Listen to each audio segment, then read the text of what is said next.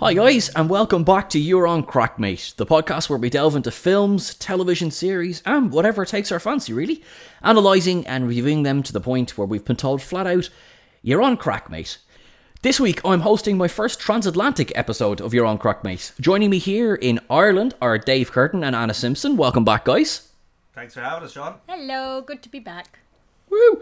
And also joining me is Mike Leduc from across the pond. Welcome back. How are you today? I am well, thank you. How are you? I am not bad at all. No, that's a lie.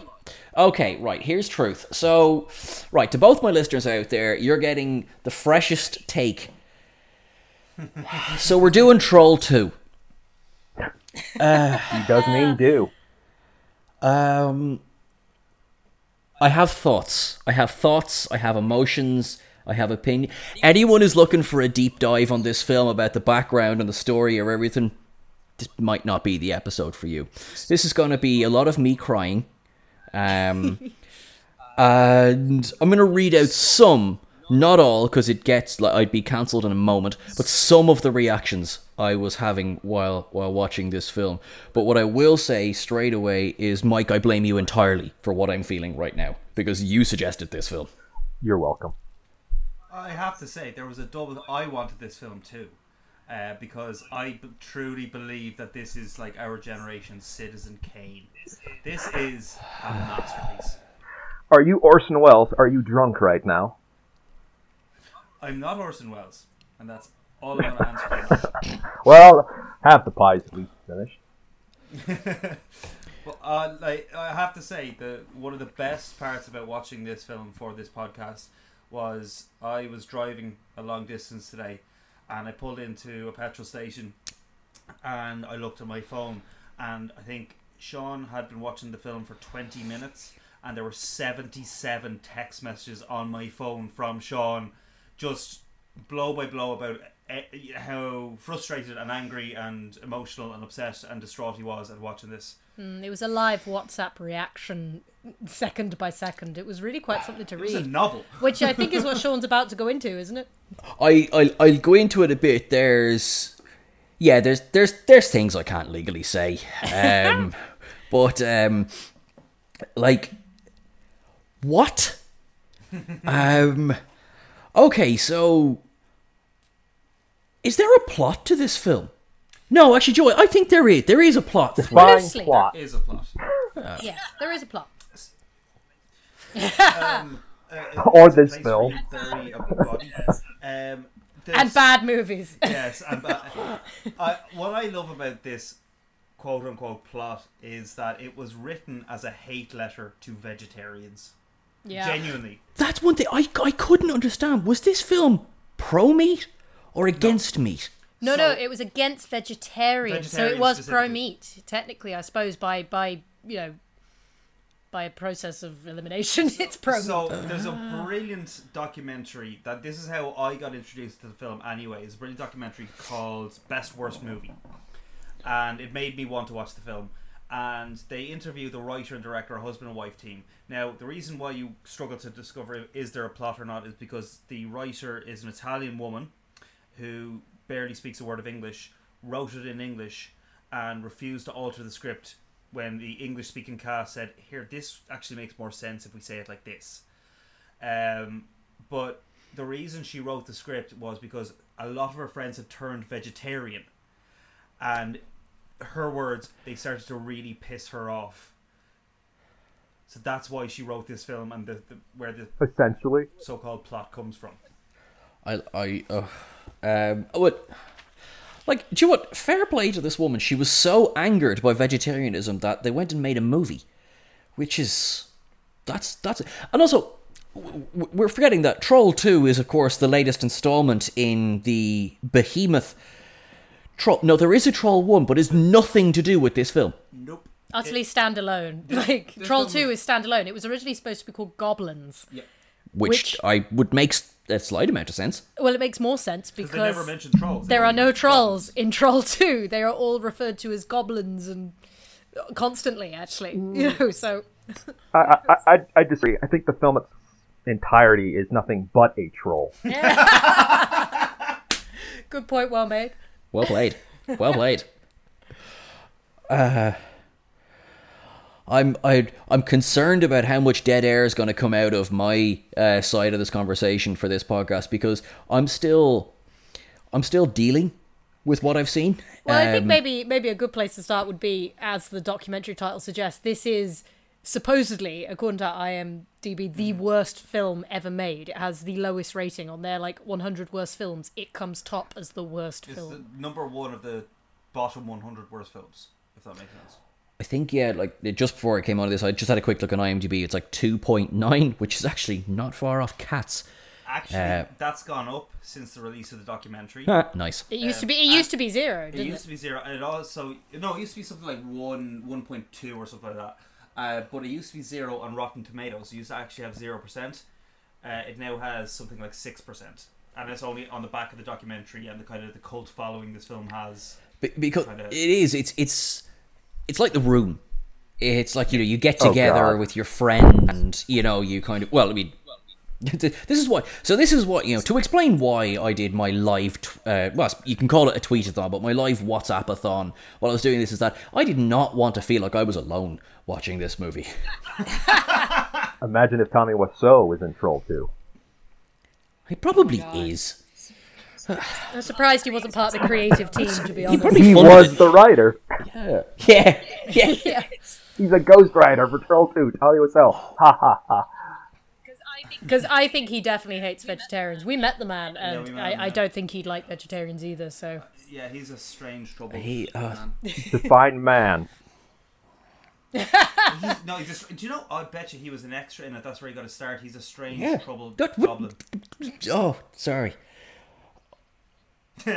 wouldn't need the prosthetics Man looks. He looks like a melted candle with sa- with uh, sunglasses. and a long. Hang on, I'm just going to let Tommy Wiseau into the chat now. Um, just Oh hi, Sean. Oh, hi, doggy. Oh, hi, Dave.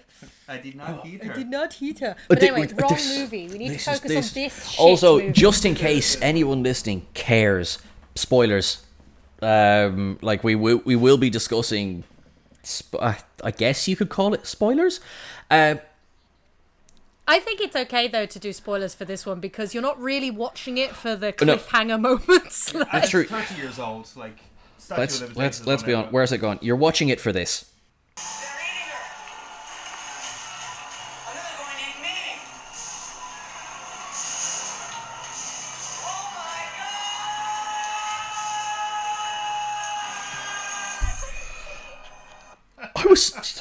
Ladies and gentlemen, Independence Day 3.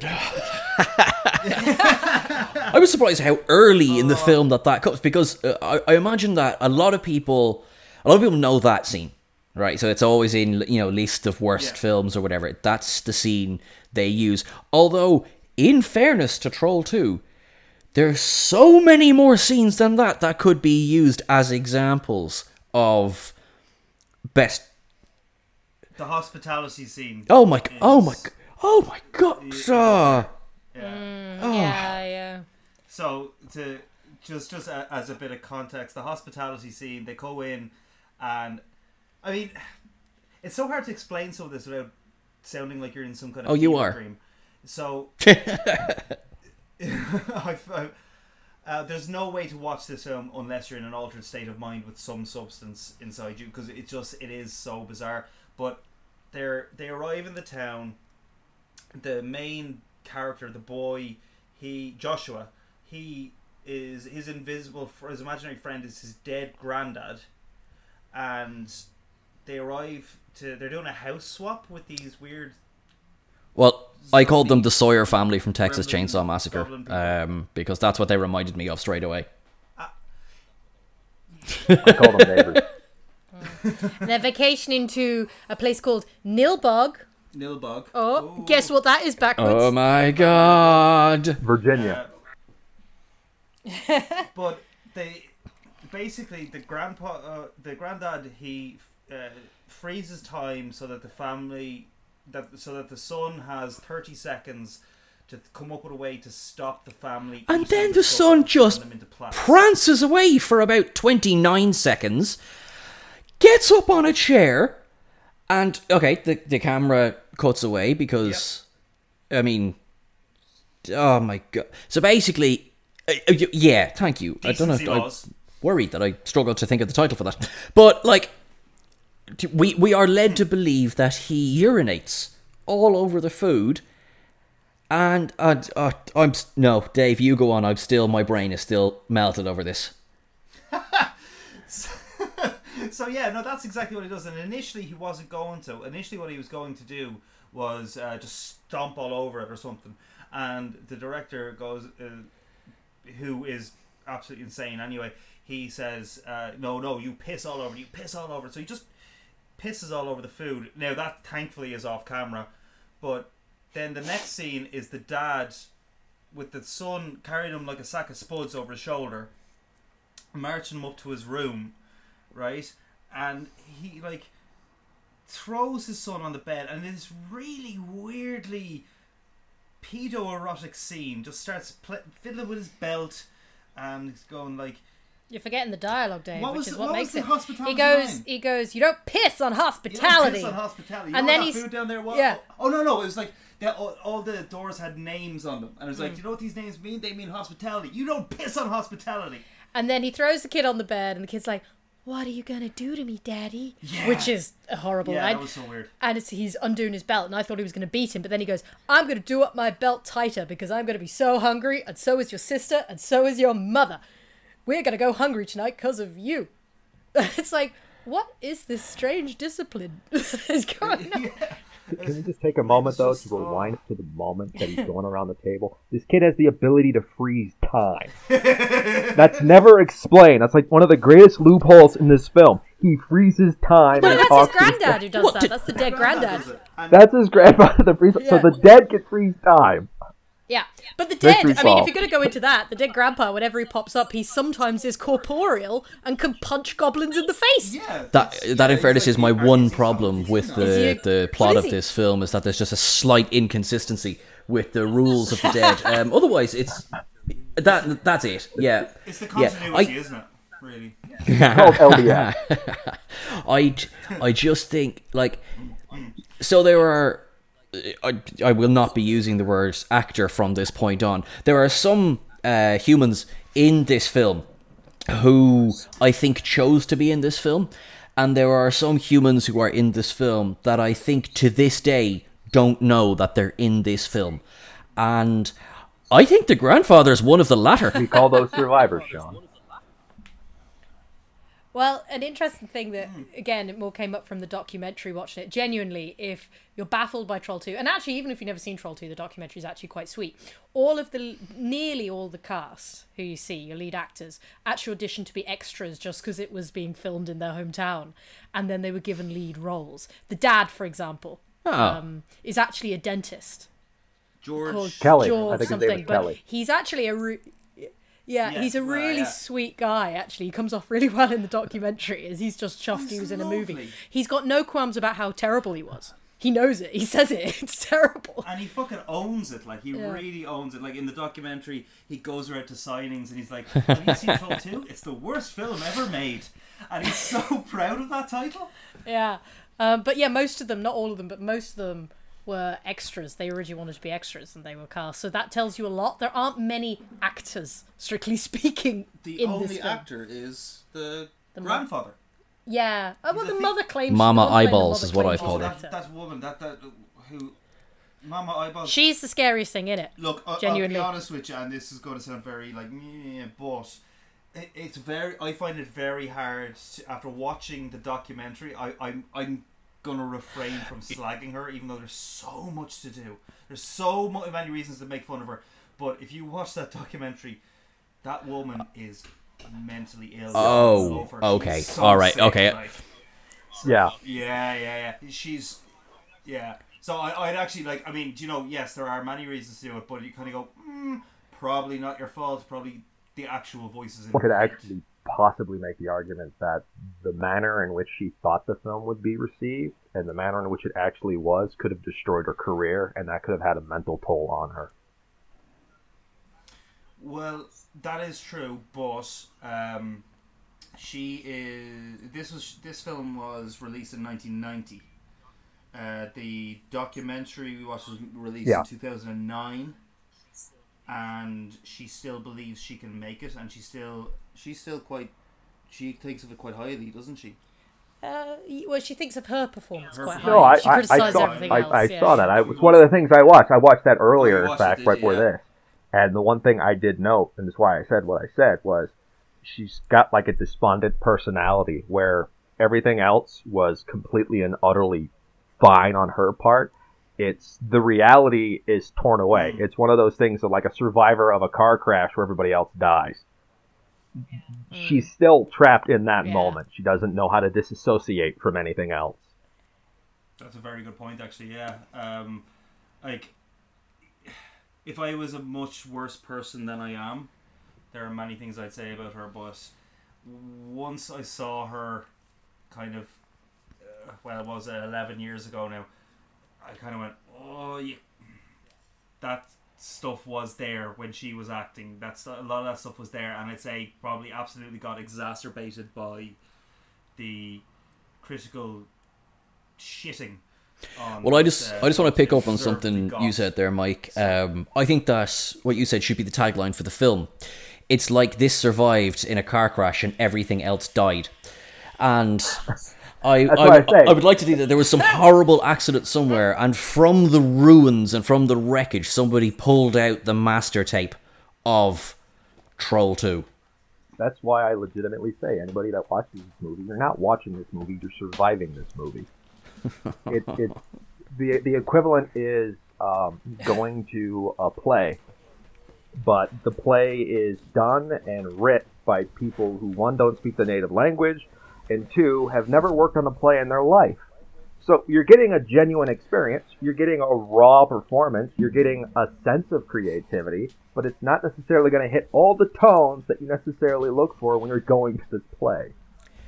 Well, I mean, I definitely agree because I feel like, um, and Anna, I will definitely ask your opinion on that. Anna is the captain of all things theatre, uh, but also everything in this film, from the performances to the effects to everything else. I assume nobody made a joke about be- there being a second take or a third take. I presume this was just like, well, listen, we've got an hour left on this video camera. Go, go, go, go, go, go, go. Because that's what it feels like. Because I, I, I uh, what- one of my early reactions was, this is a line reading.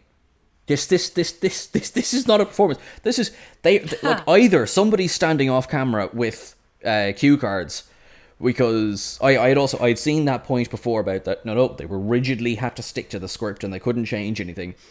But uh, Jessie Spano, as I called the character, uh, the, the the sister character, um, Holly, I think. So Jesse I Spano is uh, yeah, yeah. is not the greatest, but there, there's moments where you feel like she's trying, and then there's ninety minutes where you feel like she isn't.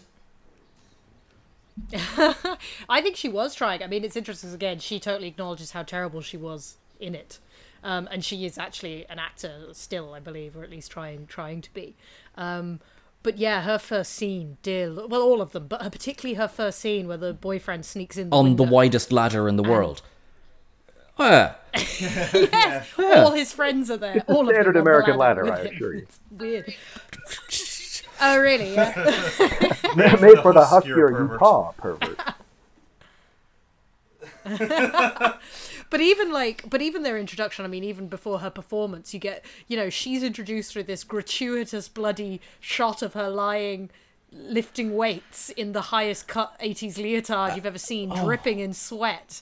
And her mum just weirdly, like, there's no reason for that moment. Her mum opens the door. We get all these close ups of her lifting these weights, wearing, you know, you can see the outline of her labia in the, through the leotard. And the mum just smiles, closes the door that's my girl. it's like that's my girl working out at nine o'clock at night or whatever, doing her weights in her room. What She the? has my ovaries. It was really so. It was so. It was. Yeah. Like, yeah. But then you actually, but then she opens her mouth and you go, oh no. And I totally I agree with you everything you're saying there, Sean, about it sounding like a line reading. The the main issue I think with a lot of the actors, and I use that with you can hear the inverted commas in my tone, um, is that they aren't acting. In fact, this is a fantastic film to show you acting is not as easy as a lot of people think it is. They think you stand up there, know your lines, and say it, don't you? That's what this looks No, like. Yeah. This is what happens. That's what happens when you do this. And, you know, it's the most monotonous, and she's particularly bad for it, I think. It's sometimes the most monotonous, emotionless, bizarre delivery that, that I've possibly ever heard in a film ever. And we were talking about Keanu Reeves and Dracula, so it really is saying Yeah, I, I think you watch the two of these two things. If you just watched all of just his scenes in Dracula, say everything else was cut out, right? Just his scenes, not even the dialogue, just him. It's still about a million miles better than this. If you Yes. watch them both Yeah, side by side, you can do therapy by the end of the day. Like, You'd the be thing blind like, by the end of the day. Yes, this is objectively or subjectively a bad film. It's terrible. It's awful. It's No, no, no. You can go objectively. it's bad. objectively, and it's, you know, it's just in general a bad film. But I think myself and Anna, when we were watching it, um, one of the things we were saying was that like the room is so bad as is really really bad as well. I know because we made this comparison earlier. The room was really really bad as well, but there's something about it that you kind of keep coming back to. You keep watching. You watch it again and again because it's hilariously bad. This film is just bad, and every single thing about it is terrible. Like the the, the costume, the camera work, the uh, scripts, the direction, everything is bad. It makes no sense. I- The word is pain. Yeah. Like, I think. But. So here we are. We're 30 years on now, and we're talking about Troll 2, and it's not a film that we've plucked from obscurity and said, I, I think it'd be funny to share this.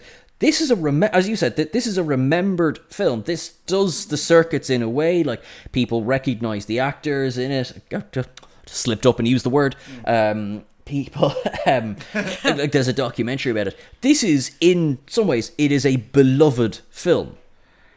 Uh, and I can I can see I can I can see why it might be special to some people because of, because of you know how silly it is.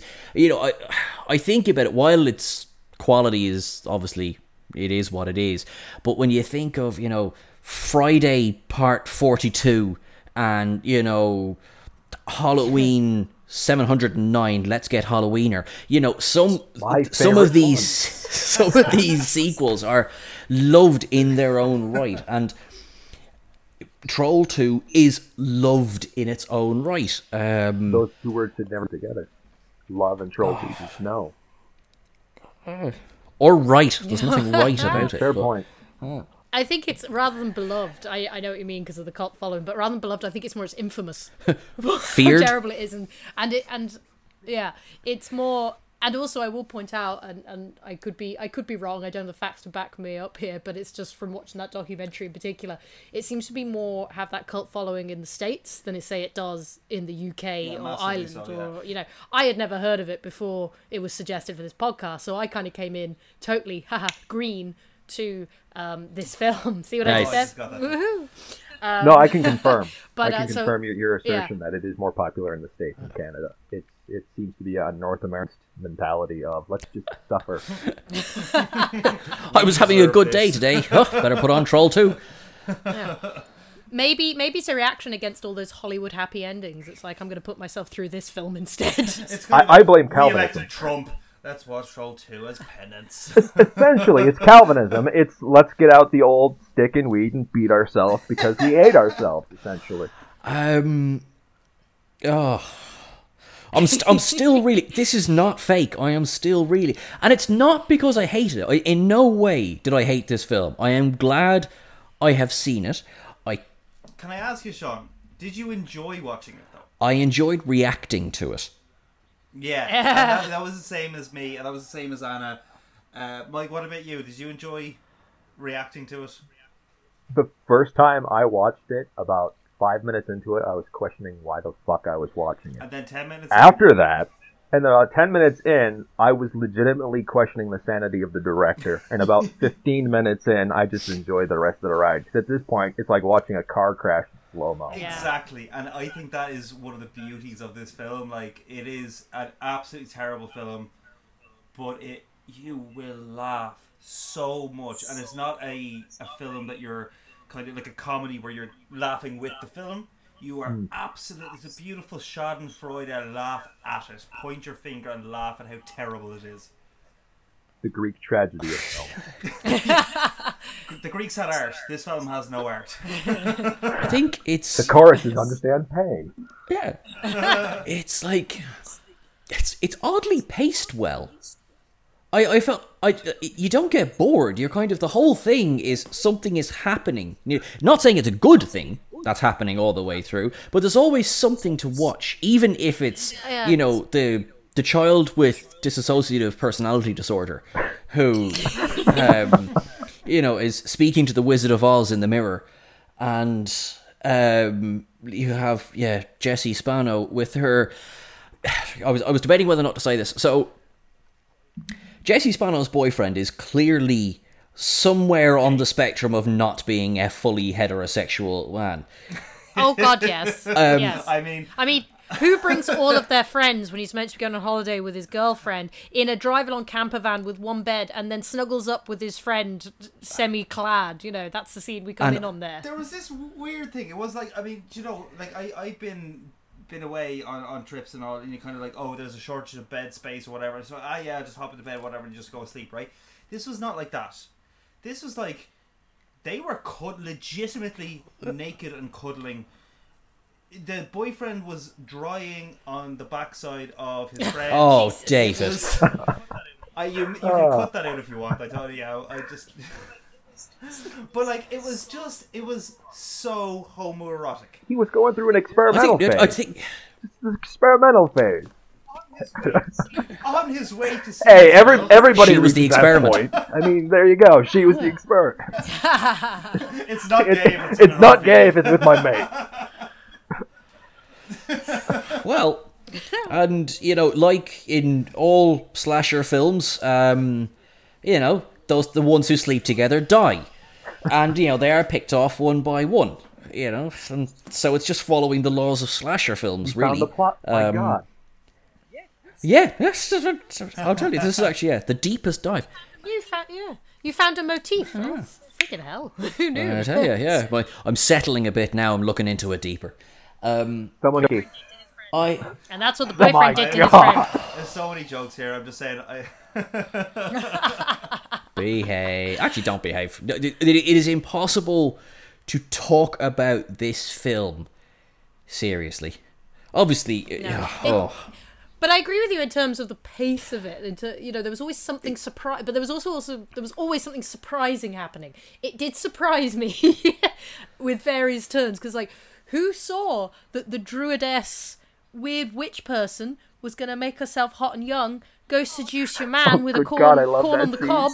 what on Yeah, earth? like that bizarre, I know, bizarre scene where she goes, turns up with her sexy lingerie and a corn on the cob in her belt, and he's and he says he wants popcorn, and they have then suddenly they're kissing and making out, and actual popcorn starts popping everywhere as they're both chewing on each end like some weird lady in the tramp on the corn on the cob, and let's say the euphemism or the metaphor or the symbolism there of popping corn ain't exactly subtle. and I'm just gonna say for everyone listening that what Anna is saying, Anna's not on any substance at the moment. She's not. She is not unwell and having some kind of like, talking in tongues. This actually uh, happened. I'm not in the exaggerating film. for comedic effect. Word for word, what she just said. they end up buried if you can visualize this dear listeners they end up buried in popcorn Lo- from the heat of What? their love making And my favorite, li- my actual favorite line in the film, besides "Oh my God," was there's a scene where the camera cuts back to this pile of popcorn, and your man's face comes out. He spits out popcorn and goes, "No more popcorn." I just love I it. feel like It's that was the stupid. I actor begging the director to stop. stop putting popcorn on Because my head that, that's at, from that point on, he's gone. There, there, there is no, and Yeah. there's no kind of scene of you know chomping down on him as a veggie person or, or anything like that. No, he's just gone. no So he seemed to just be smothered by popcorn So actually, funny enough, I can actually do a weird segue from what you just said there about him begging the director to d- stop. be careful. So there, there's that's why the two boys were in bed. No, uh, the there's a scene where um, one of the guy, the oh my Hmm. god guy, is turned into a plant and he's in a pot, and he has these this bark growing out of his mouth. Yeah, yes. He's the calmest. Yeah. So, yeah. So the reason he has the bark in his mouth is because he was complaining about something, and I'll come back to what that something is in a second. But he was complaining about this something uh, that was happening uh, in in the production, and the director said, "Okay, I don't want to hear you anymore," and he puts this mouthpiece into your man's mouth so he couldn't talk any longer. Right. The thing he was complaining about was in that plant pot. You see him being dragged out while in this plant pot. And he doesn't fall over. The reason he doesn't fall over is the crew took the actor, uh, quote unquote, actor's actual own pair of Converse, screwed them into the pot so that they were basically nailed down, and then he stood in them so that he wouldn't fall over, and he had to stand there in costume with this bloody bark mouthpiece for 14 hours. And the thing he was complaining about was the fact that he couldn't stand any longer and his legs were going to I've got a good sleep. segue from that. I, I really do. No, I, And ye- I really do have a good segue. That from was- that. If you if you go to the other scene before his friend sees him, the transition, as Anna was saying, the popcorn scene, the infamous one from this film. Um, you notice if you listen to the soundtrack, it goes to a cliche '70s '80s porn track. Okay. So you Yeah, already know does. the, the tempo Yes, and the does, feel of the Trivia, I moment, love to what they're trying to allude to. And then you go all the way to this guy running to the shack, ear the earlier scene, if you will, and he's got this ball gag made of wood. I'm starting to question if this director was just an out of town porn director. But if you watch the documentary, he certainly looks like one. He really does. He has the temperament. They're just actors. They're just actors. They don't know. Oh, well, I mean, as as we've in fairness, as we've discussed, there is you know there's the boys. uh, Obviously, we like the fact that the director's like "Pff, anything goes. You've got the boys in the RV. Uh, you've got the popcorn scene. Uh, you've got the ball gag in the mouth. You've got, as as Anna said, the highly questionable disciplining from the father to the son, um, and just literally everything that that witch does. Uh, sorry, witch, druidess, priestess. she says she's like an ancestor of druids because there's this whole they try and kind of link the goblins and the magic Stone- to Stonehenge, and she claims she's of druidess druid ancestry, and she is like walked in from another film. She is the only person attempting to act, I She- believe in it, but has walked in from. Oh yeah, absolutely. That, that that's what I said as well. So I was watching it and it was like, whatever else you want to say about this actress, she is delivering it for the people in the cheap seats. She is delivering it for the people in the nosebleeds. she could fill a stadium with her voice. Nobody would want her to, but no, and her mad eye my acting, God, look. the eyes and the fe- and the gurning and the. She was the best actor in the By film, far. and she was dreadful. But like she, no, actually, no. I tell I'd say I don't she know, was the second granddad- the granddad was pretty Yeah, great. okay, fair. he was the Yeah. one that was He on acid through the entire film. T- To this day, doesn't know he was in the Yeah. film. Yeah. Oh, oh no, no, no. Actually, the, that's legitimately the one who didn't know he was in the film was the shopkeeper. What man. is going on there? He when when he walks out from behind, again. uh, I'm not going to attempt to put any logic on this, but when when he walks out, I I remember thinking like, he keeps reminding me of someone. If nobody in particular, Rocky Dennis. we'll fix that one in post. Uh, he keeps reminding me of someone, whether it's um, oh, what Danny Trejo or um, you know Willem Dafoe if they had a child together, and The Zodiac Killer. doesn't matter where I was going with that. That yeah, hundred percent. The Zodiac Killer is in Troll Two. now we know. Uh, why did the guy in the yellow t-shirt not? Why was he surprised when the milk he picked up off a shelf that was not in a fridge was solid coming out of this thing? The- yeah, you can slice the milk. You Idiot, cut my milk. Um, Like the, the the shopkeeper guy, he's a bit of a he, he he's another one who has um, later in life developed some fairly profound mental issues, uh, but he also um, he. I don't. He didn't have any recollection of shooting, did he? he Well, he didn't- did. He said he walked up, asked for a role. They said, come back the next day. The guy who was supposed to play the part turned up. They said, you do it. Yeah, but and actually, I thought he was quite good though. I thought he, he Well, he suited creep it in terms of really but Well, well. he had just left the mental facility. Yes, Yes. That's true, actually. Yeah, That's the, that's why he was perfect for the Well, role. and I'm assuming without permission. They say play what you know. he plays mad perfectly. Trust me on that. Oh, he really did. Oh. You know, but I mean, we can. The thing is, you can pick apart nearly every bloody performance, every element of it, every visual, the costume. I mean, that mask. Did you guys? Oh, keep the following- mask. None of the, Yeah, yeah. None of the prosthetics were great. Obviously, none of the costuming was particularly great. But there was one goblin mask that every time it came in shot, these massive googly eyes on it. Sean, you're doing it the made impression me. perfectly. I know it- no one can see it, but yeah, yes. it made me piss myself laughing every time because you could one you could see the edges of it, but two it looked like it had been baked wrong. It looked like the Matt Damon freaking puppet from you know Team America. It looked like it had come out. I'm never wrong. gonna not unsee that It was- visual. No, I'm- Yeah, it's both films were just improved by that. Thank you. On behalf of both studios. Joe, what actually surprised, 100%, Joe, what surprised me is that when I hit play on this, the MGM logo came up.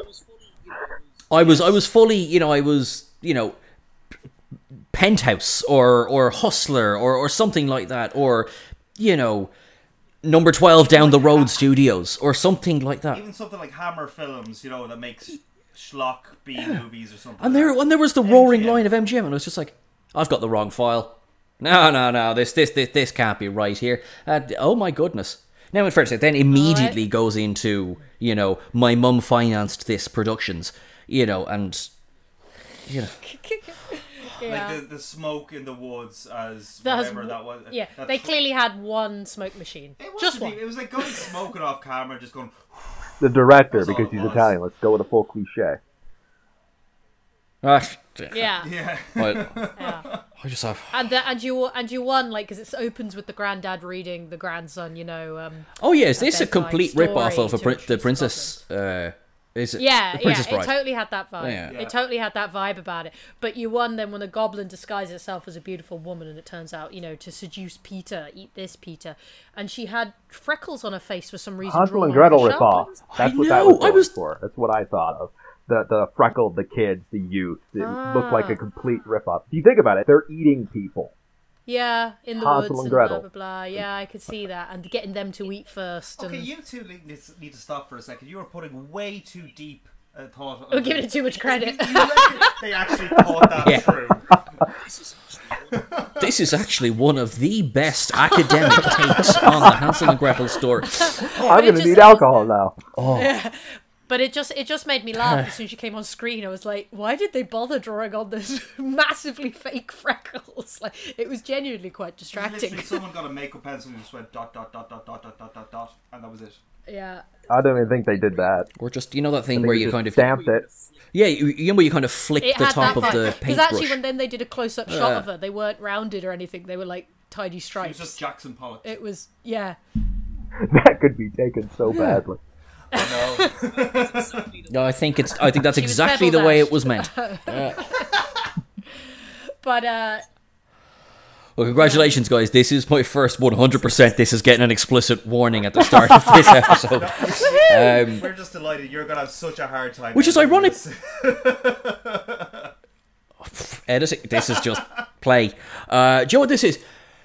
Because, funnily enough, and this is more surprising than I thought it would be, like, this film is PG at Yeah. Yeah, best. there's no blood. That's the other thing. There's nothing. Uh, they couldn't afford it. They couldn't afford the ketchup. Food coloring. Uh, Green was on sale. I I wonder is that a thing? Is that a thing? It's like you know, I have a thing of green paint. So actually, Let's make a film. You know what's brilliant about this uh, is uh, I went to try and find what the budget was for this film because it is you you know did it even have one? So uh, the Yeah. actual budget I found was you know normally you're going to go to IMDb and it has it there right, but I, it wasn't Yeah. there. I found I found it somewhere else. It was two hundred grand to make this film, which is someone got ripped off. Um, but what I love about it is someone on IMDb, and I think it's still there at the moment, has edited the budget, and the budget on IMDb is six dollars. That sounds that sounds about right. and for a minute, I, when I looked at it, I just I went, ah, and I believed it completely for a second. Like it was just yeah, six dollars. Yeah, that would pay for the green dye for the yeah, that'll do it. Yeah, absolutely. Yeah, between f- green food coloring and then what looks like on the the solid foods they put together, and it's luminous green. It looks like a mix between mold and play-doh, and and it did genuinely like when they even first come in for that that scene just before the kid literally pisses on the food and they see this spread and they go oh how generous it's like it's all luminous green why the f would you eat that none of it's so funny. None of the Well- cakes. That There's loads of cakes around. None of them are baked. They're all just raw dough with icing on them. That that's one of the most amazing parts, though. The fact that no one is questioning. Oh, this food, it's edible. There's no way this is wrong. yeah it's just There was that. Oh, there was. J- Joe, just while we were talking there, I, I went to a, a calculator. I wanted to see what 200 grand in 1990 Yeah. was today. It's f- so it's it's not as big as you think. It's four hundred and seven thousand eight hundred and thirty dollars in U.S. dollars today, which is what three times or something what uh, Paranormal Activity cost. That's a good. That's a good film. Like I mean, And that's actually quite. I think because I think that that that still has the record for it's the most successful uh, budget to take home of any film ever but if you because go it back was so like, I mean, cheap. Four years Um, later, Kevin Smith wrote, directed, and filmed Clerks for like twenty-seven grand. If you think about it, like now obviously it doesn't have the makeup and actually special effects. Special is the right word for the effects in this film, but like it just it, it doesn't. um, it doesn't. It, it doesn't have all that, but still, like I mean, oh, it doesn't justify that amount. It's the difference between competence and incompetence. Absolutely. But I think what makes this film so special, and I and again I know we've made a couple of comparisons to The Room, but I think it's why they both have their cult following is you can't set out to make a film this bad and make it this brilliantly bad and this funny. It has to be done in earnest. And the entire not so much the cast, although I think at the time they were trying, but the crew to this day, the creatives and crew behind it still think they made somewhat fantastic. Like mm-hmm. that documentary was so revelatory where the director is deluded. He says it's an important I quote an important film about eating eating, life and death and family. It examines all the big issues of life. And he said that. And then also but then like the the the editor, I think, also said that it was a huge success. He credited the success of things like Harry Potter to Troll 2. He said it paved the way for the success of Harry Potter. Now, hang on a second, because this is was a Troll One. The characters were called that. Oh, you discovered that after something, but Yeah. that's nothing to do with this. So, I'm just actually, talking about the. enough, I'm just talking in- about the delusions of grandeur that the cra- that the crew have know, about the, the success fact. of this film. In Troll One, the lead characters, father yeah. and son, were Harry Potter Senior and Harry Potter Junior. Okay, so that's actually not as crazy a. Cl- oh, I know this is well, actually, no, it is Nothing because this film has wasn't even made nothing to do with studio, like- the the box office uh, masterpiece that was Troll One. I'm not gonna lie, I have no idea what happens in Troll One. I did All- I did you no know. research whatsoever on It that film for this film. It actually. It actually did quite well. It was kind of the reason it was called Troll Two was to capitalize on the success of Troll One. It actually did quite well at the box office. Yeah. It was actually too funny enough. After um, recently, myself, myself and Dave, we did an episode on Jaws: The Revenge, and in my uh, research for that one, I found out that there is a film that is technically Jaws Five. It's called Cruel Jaws. It has nothing whatsoever to do with the Jaws franchise, but it's the if you look at it, it's the exact same font. It's the Jaws is in the title. And I think like that, it's a shark film made for and on about the twenty next quid. episode of You're on Crack, mate, we'll be. Yeah. well, that's just like when you get this the you know supermarket brand cereals and the coloring and the lettering is pretty much mm. bang on the great big brand ones. You know. Choco rice, and it's like, oh, there's an interesting looking. Hello, would you like a box of there. Melog's what you Mice base that I don't know about you. Box sounds delicious. yeah, exactly. It's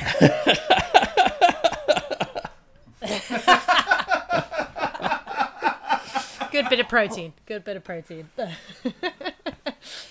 I suppose that's one of the things. I, I guess there's so many aspects of this film that are so bad, but there was one burning question that when the film ended, I went, "Why?" The biggest logical fallacy is why do the goblins go to all this effort to feed people this these magical food concoctions that turn them into plants and essentially into plant mulch for them to eat?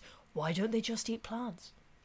Why do they have to convert human meat into plants? That's like pretty much all animals that eat plants are herb are herbivores. They don't hunt. That's kind of the point. It just seems like a lot of work to go to when really you just want to eat plants. because even like in the standoff scene, you know, the family are inside the house and all the townspeople and as what did you Sheriff Ned Flanders is outside. Right? Yeah, I but love his that surname is. Freak. Gene It's Freak. hilarious. Yeah, Yeah, Gene so it's absolutely amazing, right? But there's this uh, uh, the the store owner uh, says that if they have to kill them, if they have to kill the people to turn before they turn them into mulch, that they have to soak them in vinegar overnight. So it's actually quite a decent process. They have to turn them turn them into plants while they're alive. Otherwise, the meat will spoil. blood will get into the meat, and you're putting way too much or thought in it. this. I don't know. That's- It's like killing a lobster. Do you know that kind of thing? And uh, like, so I mean, lads, plant a few carrots. That would actually be a lot easier. if they really like know? plants that much, and also the meat is not just, it seems to be toxic to them. I mean, let's not forget that Joshua sort of beats them by pulling out of his backpack, a Which he was only to use at times of great need. Given to him by his dead ghost granddad, who somehow had a backpack with a sandwich in it for him to pull out the right moment. I did genuinely wonder for a second were they sponsored by, like, sandwich company or something Mm. for that to be the, the the tin hat on it like but they do describe in like there's a bit earlier in the film as well where they're they're having some weird goblin meeting and Joshua's spying on them in the attic Preacher you know, David Hasselhoff, yeah. and no one yeah. Yeah and no uh, no one saw that skateboard was going to fall in when he left it right by the hole in the ceiling but The only thing you don't see is the director's hand pushing it. Yeah, but like all of them are talking about when you do hear snippets of the conversation listening on, they're talking about how awful meat is, but also the meat in people like bladders, ugh, and and they go, livers and kidneys, ugh, and you're going, just I- I eat the think- I- goddamn I think it goes back know? to what the writer for- is. Not to cut you off, Sean. I think it goes back to what the writer was trying to do, as they say in the documentary itself. Is this was a revenge film? You might as well just call it V for Vendetta, with the beginning for Vegetarian Vendetta. Jesus, she's going to be real angry when she hears about the vegan movement. Fire a couple eggs. Um, Then we shall have Troll Three. I th- like, Good God, That- no! That's in development hell. Troll Two Part Two is written. Why would you curse us with this information? I mean, Troll Two Part Two is that text thread that I sent to you while I was ri- while I was watching this film. Um, it's but okay, so oh, um, yeah, I'll fix this in post. But You're the host. Get it back, Sean. Get it back. Take a moment, breathe. This is There counseling. is. Thank you, thank you. No, there is Anna. You you used a good word there. Earnest. Like there is an earnestness about this. Like uh, in no way is this a good film, and nobody would accuse it of that. But it is, in a way, it's the kind of spirit of the podcast plug. Um, it's a bit of crack. Do you know what I mean? It's you. You, Yeah. you kind of have the impression that everyone except Joshua, who I feel while he was making this film, they promised him Oscars. I mean, they, they he was going to be the next Macaulay Culkin, you know, and you know, Yeah. there but for the grace of Home Alone, um, and Well, he actually, the kid who played Joshua, the, the actor, he is the maker oh, is of the he the one? we've been referring I, to a lot. I, I, I must go. I thought it was. Oh my God, kid! I, I thought he was the one that made the. Okay, Yeah. No, no, he's making it, and he admits how you know he was hoping to be a star. He wanted to be a child star. He thought getting this part, a lead part, he was going to um, launch his career as a child actor, and therefore an actor.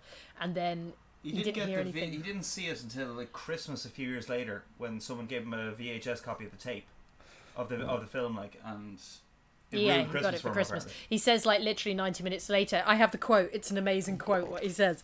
Um, he says he watched it and what was it? Oh, he got he watched the film and 90 minutes later, my childhood dreams went up in flames. I hated it. Oh, oh like, because he's just a kid. I feel I'd like that's like whatever about the adults, they knew what they were doing, but you know the the kid. In fairness, uh, well, actually, I suppose yeah, the the adults knew what they were doing. That is very much open to open to question. Um, but oh no, it's, it's not nice to hear that. Um, No, and to be honest, actually, as child actors go, the script and story he's dealing with is terrible. I actually didn't think his performance was actually bad for a child actor. He certainly did the fright He did, very yeah. well. He gave a lot of energy to his performance. No, he's no friggin', you know, your one who played Matilda or whatever, but he wasn't terrible. He just was working with terrible material, and the adult actors weren't actors, so they couldn't even support his performance well. uh, like Really. he, Well, you could contribute that to the director, though, not necessarily him, to, to prove your point. He actually Yeah. put effort, and he just had poor direction.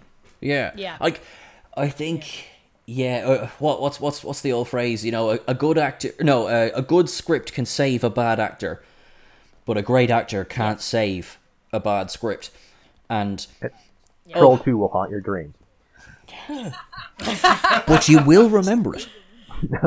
Oh, the best nightmares always stick with you for a lifetime. Yeah.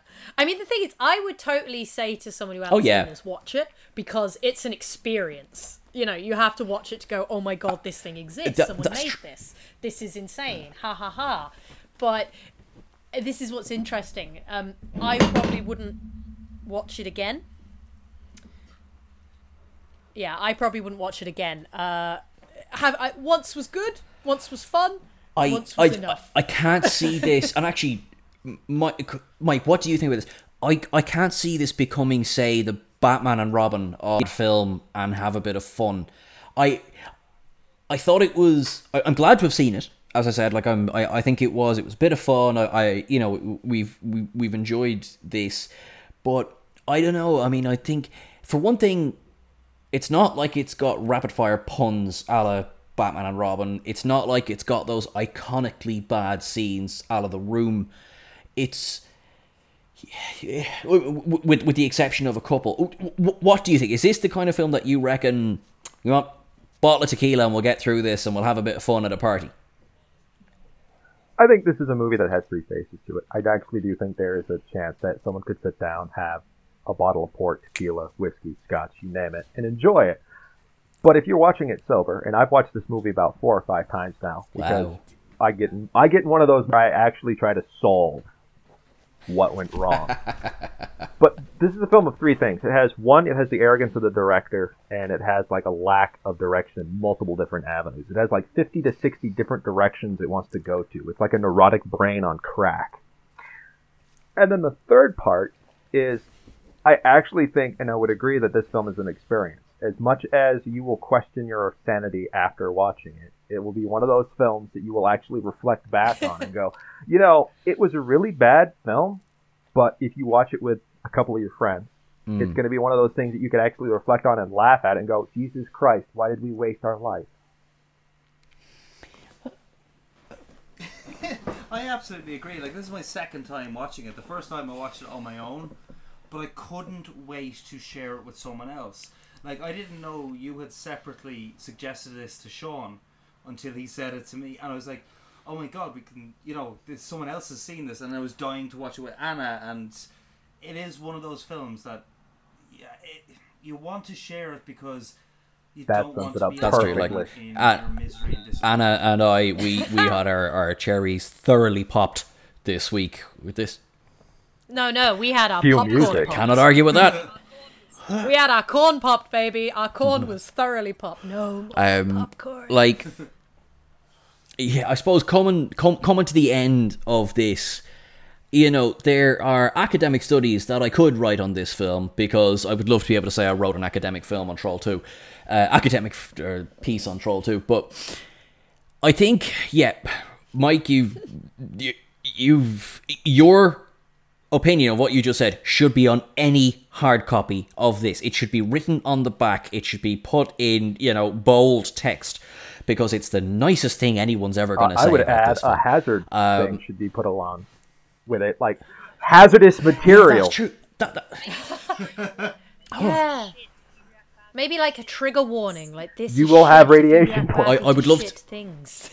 I like that one right there. We- we should- we should- Cancer. I like to, or, or just get like you know, say, uh, you know, a, a picture of Jack Nicholson, put it on the front, and he goes, "You can't handle the Troll 2. That was so bad it works. That just made the movie better. I don't know how. like I, I, I wish in a way in a way I wish this was one of those films where someone had you know broke out as a huge you know leprechaun a jennifer aniston you know something like that. I wish it was one of those. I wish someone had gone on to have this huge career. Um now don't get me wrong because of this film i completely understand why nobody involved in this film went on to have a huge career. Um Uh, yeah, this film actively destroyed some of their careers. Your one who played who played Holly, she says that she found it really hard. She literally didn't put it on her resume, but then people would No. go, No, I "Oh, wasn't." Weren't you in that that film?" And she'd like, "Oh, I couldn't lie," so I'd go, "Yes," Oh. and then she wouldn't get the part. Um, now that could be because she was so terrible that, Well- she, as we saw in Troll Two, she didn't get it. Maybe she's blaming the film uh, incorrectly for her own lack of ability. But um, I definitely don't think this film helped anyone's career because Yeah, none of them are acting. You know, Oh well, one of them, uh, like one of the actors, actually, he's written three New York Times best-selling. Oh, novels. fair play. Yeah, he's gone into writing. Yeah, yeah, he's he's done really well. Like, and most of them are, in, in fairness, most of them bar a handful are doing quite well for themselves, but none of them are doing well for themselves in acting, in the acting or the movie world at all. Nah, they're just getting on with more normal lives, and occasionally they go to these signings and screenings in, in different states, and then they feel like a celebrity for a short while, and then it's just Yes. back to normal Yeah. life. You know, which in a way is kind Um, of sweet. okay, well, I suppose we've kind of. Uh, I mean, I- again, what what else do I say? Um, Apologize, I would say. Watch yeah, to anyone who has made it to the end, not that what we spoke about wasn't apology. deep and great, but yes, to anyone who didn't switch off when they saw what film we were covering this week, um, thank you very much for sticking around. Um, I think I think you know the problem is you need to apologize to people who are listening. Oh, no, no, no, no, no, no. Go now and watch this film. So No. just apologize in advance. No, we don't. No, no, we don't apologize. also, I think if Just never anyone has got to and hear just- and say they haven't enjoy seen the film, but they notice like it's on you, mate.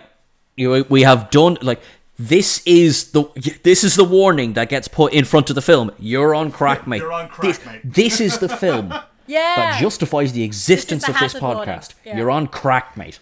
maybe, maybe you need to be on crack to watch it, or maybe you'll get a better experience if you're on crack to watch it. For something that you will Maybe that's why the director liked it. Mm, yeah. I, I think for something that you will hate yourself but thoroughly enjoy, watch the film. For something that you will actually just thoroughly enjoy, watch the documentary Best Worst Movie because it's absolutely brilliant.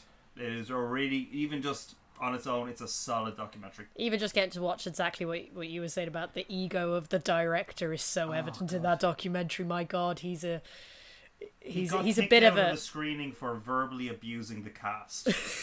like it was a Q and A. He wasn't on stage. The cast were they were slating the film, and he started verbally abusing. he was heckling them. and they don't show it in the film, but the reason he's standing outside and they're interviewing him outside is because he got escorted out. And that man made They're this. all film. X-rated. man made 24 films. Go watch. Um, Mike, what would be your closing thoughts on Troll Two? Anyone that watches it, I would apologize ahead of time for the nightmare that you're going to have for the rest of your life. No, but seriously, I'd say sit back, enjoy it. Just don't do it alone. It's one of those things where you're going to want someone else to suffer just as much as you. Fair, yeah. And Anna and Dave, anything to add?